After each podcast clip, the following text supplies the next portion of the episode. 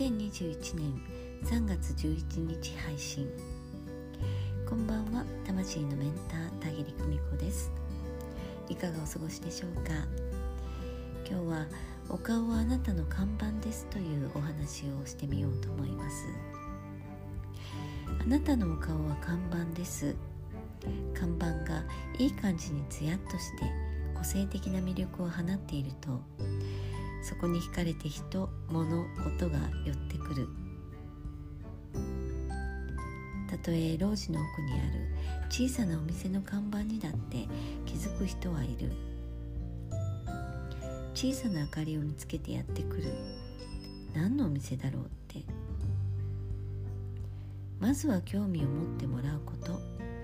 ここにいるよって分かってもらうことが大事。あなたの看板が放つ個性的な魅力に惹かれて人は集まり、やがて行列をなす。飾らないあなたを見せていこう。艶を出していこう。あなたの世界観を見せていこう。そうすると、なぜか惹かれてあなたのもとにエネルギーが集まってくる。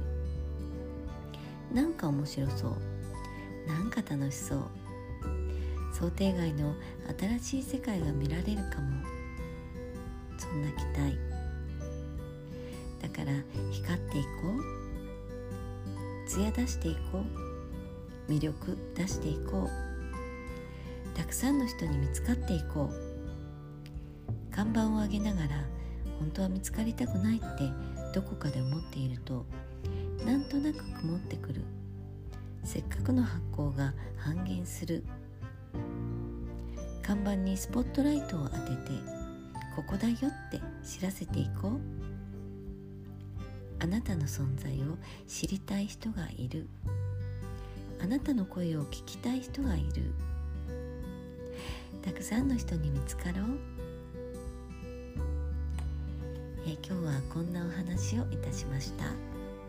えー、私このね、えー、霊視カウンセリングというお仕事をする前、本当にね、いかにお口をチャックしていらないことを言わないようにするかというのにね、え全力でエネルギーを捧げていたんですよね。うっかりいらないことを言ってしまってはいけない。うっかり気づいたことを悟られてはいけない。こんな風に。だけどね、もうたくさんの人に見つかるっていうのを諦めました。今まではね、うっかり前の職場の人に見つかったらどうしようとか、え同級生に見つかったらどうしようとか、なんかね、そんな風にまあいろんなことを考えて、どこかでね、自分を表現しながらどこかでまだ少し、えー、隠れたいなっていう気持ちがあったんですよね。だけど魂学の、えー、だいごかい最終回がね、順々に終わっていくうちにね、